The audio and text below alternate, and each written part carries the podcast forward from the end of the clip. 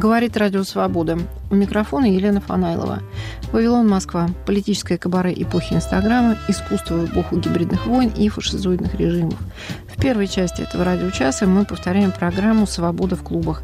И это разговоры свободных людей в свободном формате в дружественных нам кафе. Первое из этих пространств – легендарный проект «Аги» на Потаповском переулке.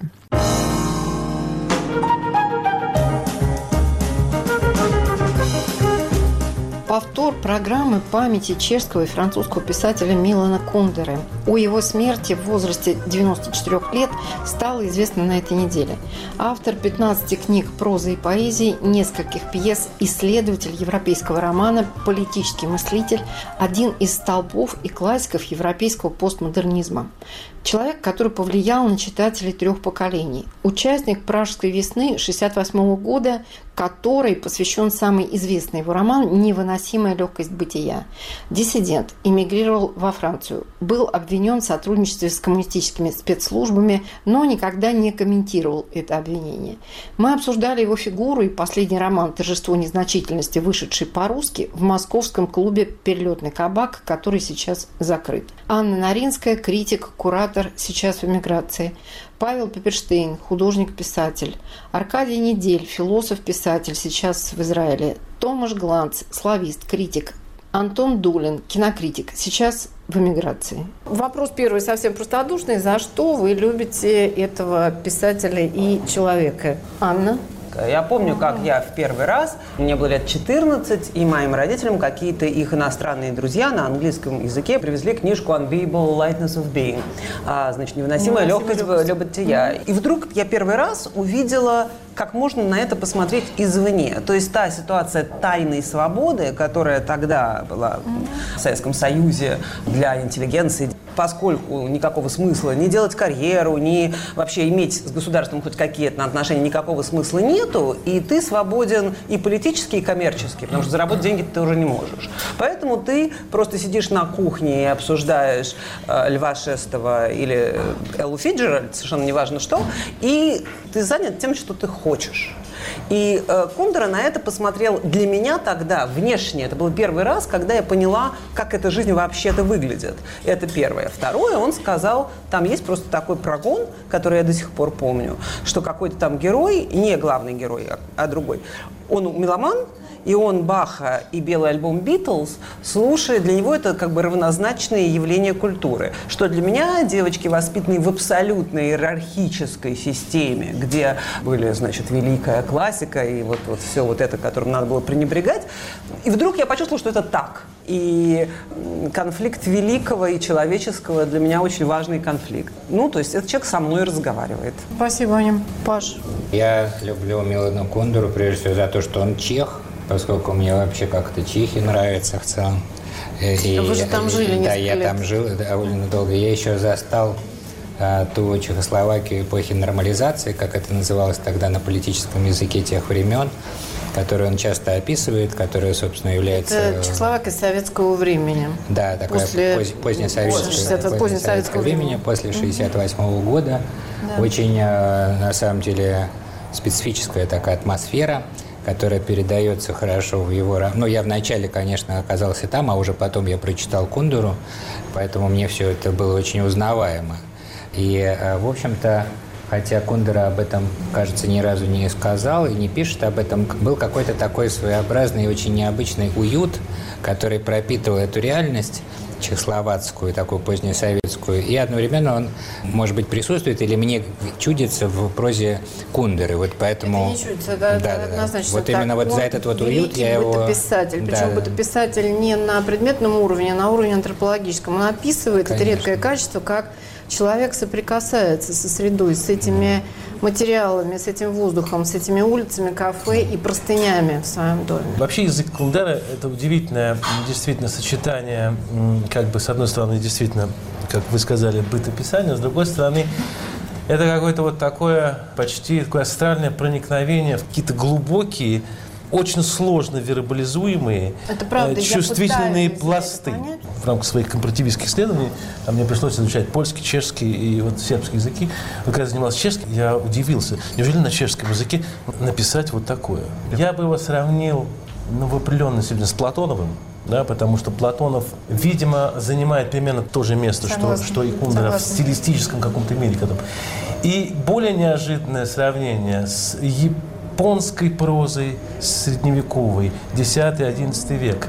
Вот эти все очень м, известная женская литература, как Медицина Нохаха, да, вот эти все дневники эфемерной жизни, где вот это описание очень глубоких, личных переживаний, ощущений, которые практически не вербализуемы и не поддающиеся описанию, им, этим японским дамам, писательницам, это удавалось. И Кундери это тоже удалось. Я вообще бы такой тезис вам предложил. Кундера женский писатель.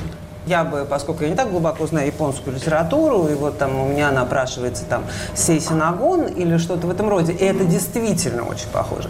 И надо сказать, он на уровне какого-то манифеста э, заявляет это вот, ну, я не знаю, является ли это его последней книжкой, во всяком случае, вот это последняя его переведенная у нас книжка, это «Торжество незначительности».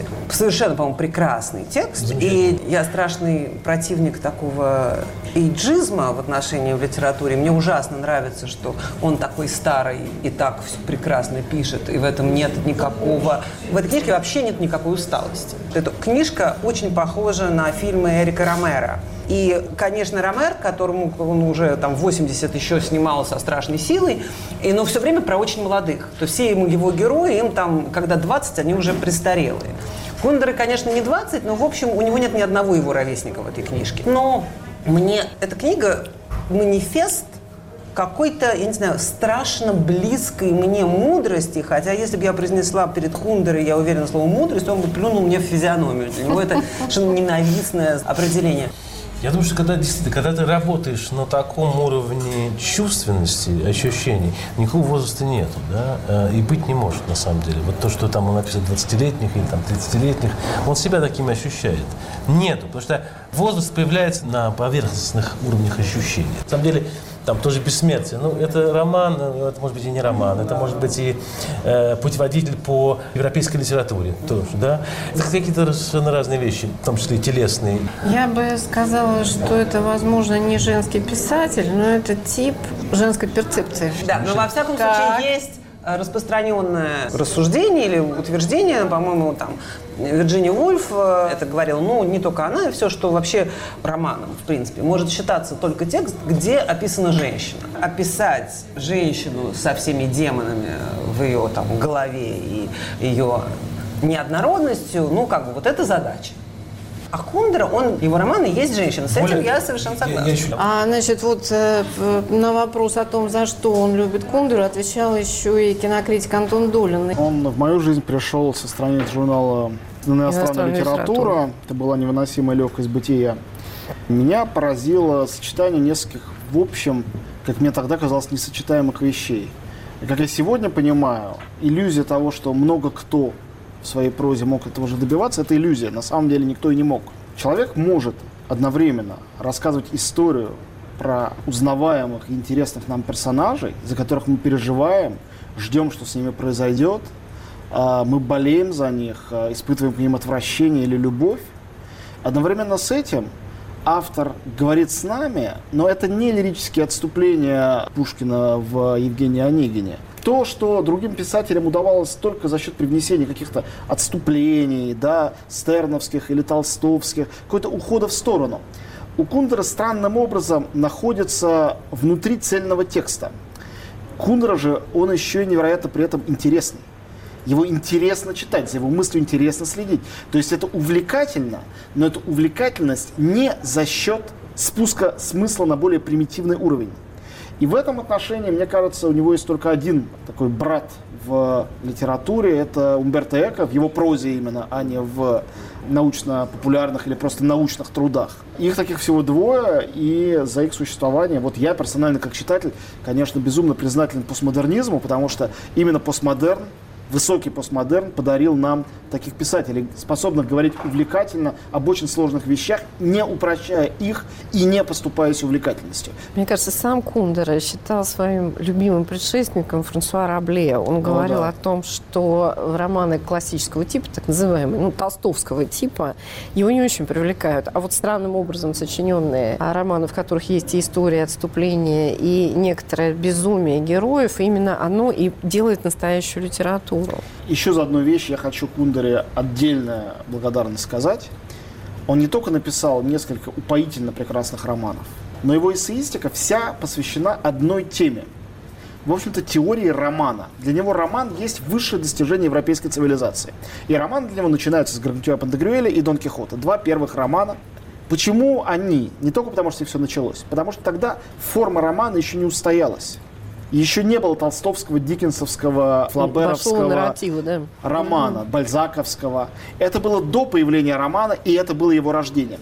И он с другой, с противоположной точки спектра, где роман уже закончился или заканчивается, изобретал его заново, будучи таким же свободным по отношению к жанру, каким были и Рабле, и Сервантес, и я добавлю третьего человека. Это, конечно, Дени Дидро и его «Жак Фаталист». Это тоже любимейшая книга Кундера, которую он и в пьесу превратил. Еще я вспоминаю определение, которое Рабле дал себе сам, разумеется, в шутку. В переводе любимого это называется «извлекатель квинтэссенции». Вот мне кажется, Кундер, он извлекатель квинтэссенции. И вот эта вот квинтэссенция, это то, что в нем тоже есть уникального. И в чем он наследует, безусловно, этим великим пересмешником прошлого, потому что еще одна важная вещь. И про Сервантеса, и про Рабле, и про Дидро то, чего часто у великих писателей 19 века нет. Конечно, невероятное чувство юмора. Кундра еще невероятно ведь смешной. Абсолютно. Невыносимая легкость бытия Милана Кундеры. Памяти писателя. Повтор программы 2019 года. Давайте про контекст 68 года. Вот меня он как раз крайне интересует в Кундере. Еще один его вот эта неуловимая какая-то вещь, которую я все время пытаюсь понять, чего почти нет в русской литературе, кроме, может быть, доктора Живаго, Пастернака, когда герой живет в ткани политической истории. Во-первых, что я не совсем согласна, ну не надо уж так. Ну, у нас есть Домбровский, и, в общем, ну, у нас есть да, э, согласна, писатели, которые... Да. Тут, да. мне кажется, важно какое-то, значит, восприятие. Ну, например, да, для его читателей, когда, ну, например, когда здесь первый раз перевели шутку, а, это были совершенно другие впечатления, да, они вот этих всех тонких мыслей не думали. Они думали о том, насколько это рифмуется с советской жизнью, насколько вообще это воспроизводят да, политическую и, самое главное, взаимоотношения человека с государством. И поэтому, э, как и для многих людей, да, там, это было как-то ужасно важно и ужасно новаторски именно в политическом смысле, потому что приличный человек в Советском Союзе, приличный писатель, он информатора сочувственно не опишет. Я помню реакцию моих, например, родителей на шутку, когда они впервые ее прочли. Это была очень прямолинейная реакция. Можно ли вообще интересоваться его миром? И это был э, достаточно, я сейчас говорю, да, о, люд, о людях конкретных, там, людях, которые ненавидели советскую власть, которые именно жили вот в этой тайной свободе, в, то, что в советских газетах называлось внутренней иммиграцией. Эта книга была поразительна для меня тем, что она побеждала это их предубеждение. И вот для меня, например, сила искусства меряется возможностью пробивания брони вот этих вот людей, которые, ну вот опять же, которых я в детстве наблюдала и которых я ужасно Скептиков. люблю. Да, нет, ну очень жестоковыйных в этом смысле, да. потому что они всю жизнь продали в абсолютном отказе, да, и так далее. Именно поэтому мне кажется, что Кундера еще есть ну, его очень конкретный момент – его востребованности здесь, потому что ну, его опыт очень рифмуется Безусловно. с нашим опытом, и некоторые его писания, не все, они отсылают к каким-то вещам, которые люди, пережившие Советский Союз и его разрушение, э, так сказать, очень могут себе представить. Ну, тут... Ань, спасибо. Я бы Пашу да. хотела послушать. Вот эта политическая ветка, вот вся связанная его 68 годом, а это примерно пять романов по-чешски, и дальше в общем-то, и во французской части он к ним обращается. Вот как вы это видите? 68 год тоже можно считать антропологическим каким-то событием. Вот, и, в общем-то, он его так и воспринимает. Он э, возвел этот э, некий некую национальную травму в ранг личной травмы, что как бы сделали одновременно с ним очень многие э, чехи. И, конечно же, действительно, в этом смысле он, несмотря на переезд на, во Францию, несмотря на переход на французский язык, все равно очень национальный чешский писатель во многом. И э, тут надо сказать о том, чему же, собственно, посвящена вот эта скорбь. Да? Как бы там есть, на самом деле, несколько возможных мотивов для травмы. Во-первых, это, конечно же, крушение одного из самых интересных политических проектов, которые возникали в 20 веке. Вы имеете в эм, виду коммунистический проект да. глазами Дубчика, да. глазами э, молодых ну, коммунистов, ну, так, которые так, скажем, приходят в это время к власти назвать, и пытаются скажем, да, развернуть левый либеральный проект. Левый либеральный проект. Да, левый либеральный угу. проект. Угу социалистические, с одной стороны, с другой стороны, чтящие свободу личности, свободу высказывания угу. и так далее, и так далее. Это одно крушение. Другое крушение, не менее важное для чехов, это крушение надежды и, любви к России. Э, и э, это тоже такое, можно сказать, эдипальная, эдипальная травма, потому что именно тот какой-то э, гигантский организм, которому делегировались уже как минимум лет 200 к моменту Я хотел сказать, 68 года делегировались, да, да. делегировались угу. надежды, упование. И более того, совсем недавно этот организм действительно оправдал эти надежды, освободив от фашистов. Год, да. Да. Угу. И вдруг как бы невероятно подлый, отвратительный поступок, совершенный этим вот божественным и гигантским телом, что переворачивает... Предательский Да, предательство. Да. Это предательство. А тема предательства Э, центральная вообще тема Кундеры. Конечно. Да. И более того, это центральная тема вообще для чехов. Я после этого рассказа совершенно по-другому сейчас вспоминаю знаменитую полемику Кундера и Бродского, а точнее вот, Бродского, который сказать, да. а, завязал ее в 85 да. году. А после эссе Кундеры, как раз после его... Кундер написал такое небольшое предисловие к Жаку Футалисту, то есть к той интерпретации, которую он делал на театре. Среди прочего, не так уж чтобы активно, он говорит о том, что в свое время отказался от театральной интерпретации Достоевского, кажется, это был диод, говоря, что сентиментальная агрессивность и худшие национальные качества этого писателя не позволили ему этим заниматься. Бродский разражается просто-таки разгромной статьей по этому поводу, где говорит даже, что он очень сочувствует Кундере в тот момент, когда, значит, он встречается с немецкими танками или там любому человеку, который с ним встречается, но русская культура не отвечает за значит, носителей военной машины и так далее, и так далее. Бродского раздражало, и это все невероятно. Сравнение Бродского ага. и Кундера – это очень важное сравнение, не только из-за этой, хотя это важнейшая полемика, она э, стала такой даже, я бы сказала, рекламой некой. Это, это одна из таких прямо иконических, значит, вещей в, там сказать, на истории литературы 20 да. века. Для Бродского очень важно облагораживающее влияние культуры.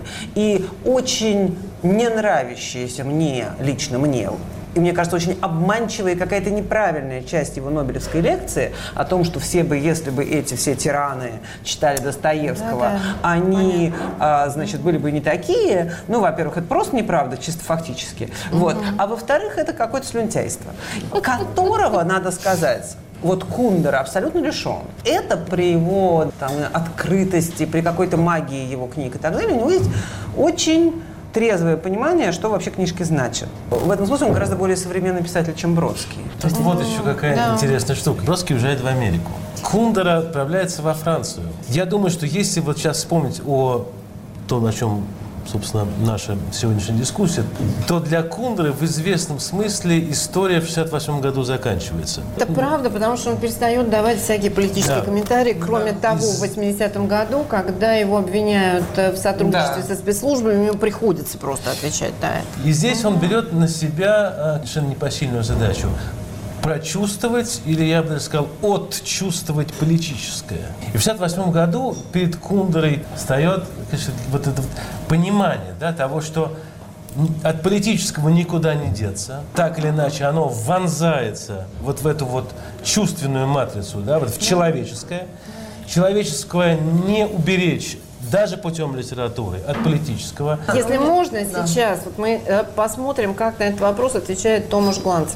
Я тоже его спросила, что такое политическое и литературное у Кундер, и вот его версия ответа. Милан Кундера вообще очень э, занят э, политической тематикой, хотя он позиционирует себя, в принципе, как писателя, который чисто некими антропологическими и э, художественными приемами и занят, и не высказывает своего мнения по поводу политики. И это должно быть э, важным э, тоже императивом для нас, когда мы о его произведениях э, думаем или пишем, поскольку он действительно искренний сторонник там, романа «Полифонии», в смысле Бахтина, которого он очень уважает, как мы знаем из его эссеистики, именно как того теоретика, который показал, что у романа нет одной правды. И в этом плане Кундера, безусловно, даже антиполитический э, писатель, поскольку он э, отказывается видеть политический э, посыл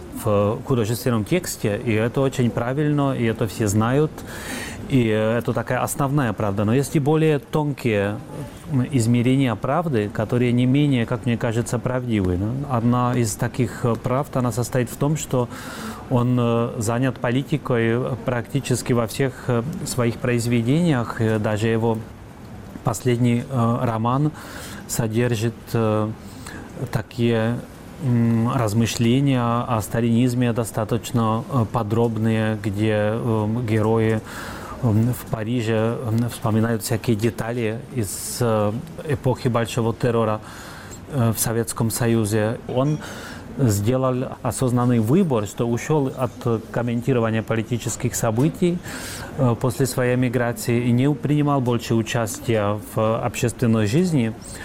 Это потому, что он э, позицию автора автора художественного текста понимает в отдельности от самого произведения. Мнение автора не важно, и даже содержание произведения не важно, а важно, важно именно политическое измерение, которое политическая ткань и возможность читать текст политически, даже когда он э, рассказывает о чем-то совершенно на первый взгляд не политическом. И в этом плане, мне кажется, Кундера очень любопытен. Тем не менее, что у него, может быть, на заднем плане но э, всегда такие мотивы, как эмиграция, как э, выбор политической позиции. Кундера в высшей степени э, эротический писатель. В смысле его текст, он насыщен э, эротикой и сексом. И мне кажется, что в этом плане произошло в части чешской критики времени самиздата такое несправедливое недоразумение, когда на основе в том числе и этого факта, и другим мотивом было неуважительное его якобы отношение к диссидентам, которые, в отличие от него, остались в Чехословакии. Были сформулированы упреки, содержанием которых было утверждение, что Кундера пишет не литературу, а кич просто, что там поэтому много секса, что все как бы пишется для западного читателя, чтобы все было понятно, хорошо съедобно, поверхностно, красиво. Я думаю, что этот э, упрек э, это действительно недоразумение, поскольку э, если э, внимательно э, читать роман, на основе которого эти упреки были сформулированы, это невыносимая легкость бытия, то, конечно, кич, он не является результатом творческого приема, а он является темой как бы Кундери. И что про Кундеру прекрасно, особенно про позднего Кундеру, э, то, что он, наоборот, его политичность, она в основном Э, заключается в отрицании политичности. И вот э, Томаш привел, это как раз роман, э, значит, «Торжество незначительности», незначительности, где, он говорит, там есть рассуждение о сталинизме. Там нет рассуждения о сталинизме, там есть рассказ про какое-то сталинское сборище, где они все сидят. И самым важным – на этом сборище является простатит Калинина. Это вообще все про это. Это вот все про незначительность. Это, конечно, еще и такой как бы вызов. Да, он говорит, что вот вы, мы должны понять, что вот они сейчас сидят, и сейчас Сталин там возьмет и подпишет какой-то приказ. Люди, да, пойдут и будут да. расстреляны там-то и сям-то. Но вот в этот момент самое важное и самый большой дискомфорт – это простатит Калинина. И мне кажется, то, что весь Кундера, во всяком случае поздний Кундера, после действительно шутки, он находится находится в этой серой зоне между прямым политическим заявлением и абсолютно осознанным от него отказом, это и есть самое интересное и самое политичное. Потому что мы все, мы все в этой серой да, зоне я находимся. политическое рассматриваю здесь как широкий вызов на ответы времени. Паша.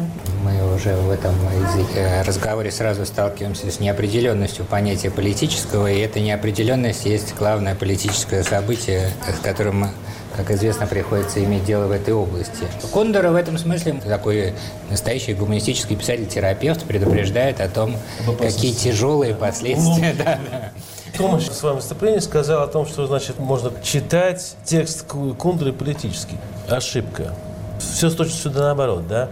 Не читать текст политический, а политическое читать человеческий. Вот это задача Кундры. А теперь насчет эротики. Это совершенно, вот я не знаю, как, как можно вообще критиковать Кундру за эротизм. Это вот потрясающая слепота. Ведь совершенно очевидно, что Кундра берет эротику в союзники – для того, чтобы победить политическое. И поэтому я, мне кажется, что вот это вот эротизм в текстах Кундеры, это вот это вот именно для того, чтобы сбалансировать по-человечески, да, чтобы человек победил, сбалансировать вот это политическое, которое он пустил в свою литературу, на самом деле не пустил, а которое ударило после 68 -го года. Да. Кундровский эротизм – это борьба с 68 годом. Ну, Аркадий. Ну, нет, действительно, критиковать э, писателя, который получил создать хорошую литературу, не имеет смысла уже. Я всегда его воспринимал как писателя стеснения и неуверенности всех его романов, которые я читал, даже в моем любимом «Бессмертии», вот это вот мотив стеснения, какого-то очень такого непроявленного, тем не менее, присутствующего там, оно есть. И мне не хватает, конечно, радикальности. А сейчас, мне кажется, если говорить о сегодняшнем дне, радикальная мысль – это единственное, что может изменить ситуацию. И в России, и в Европе, и где бы то ни было. Милан Кундера. Невыносимая легкость и тяжесть бытия. Памяти писателя. Архив 2019 года. Фанайлова, Вавилон, Москва. Свобода в клубах. Слушайте нас в эфире и на сайте Радио Свобода. Подписывайтесь на наш Фейсбук, Телеграм-канал и Инстаграм.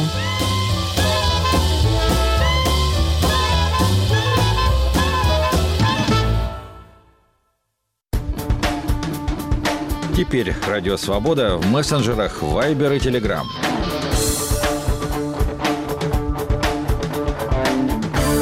Свободная система обмена сообщениями мгновенно познакомит вас с точными новостями и новыми публикациями «Свободы». Эпоха свободной информации. Канал «Радио Свобода» в мессенджерах Viber и Telegram.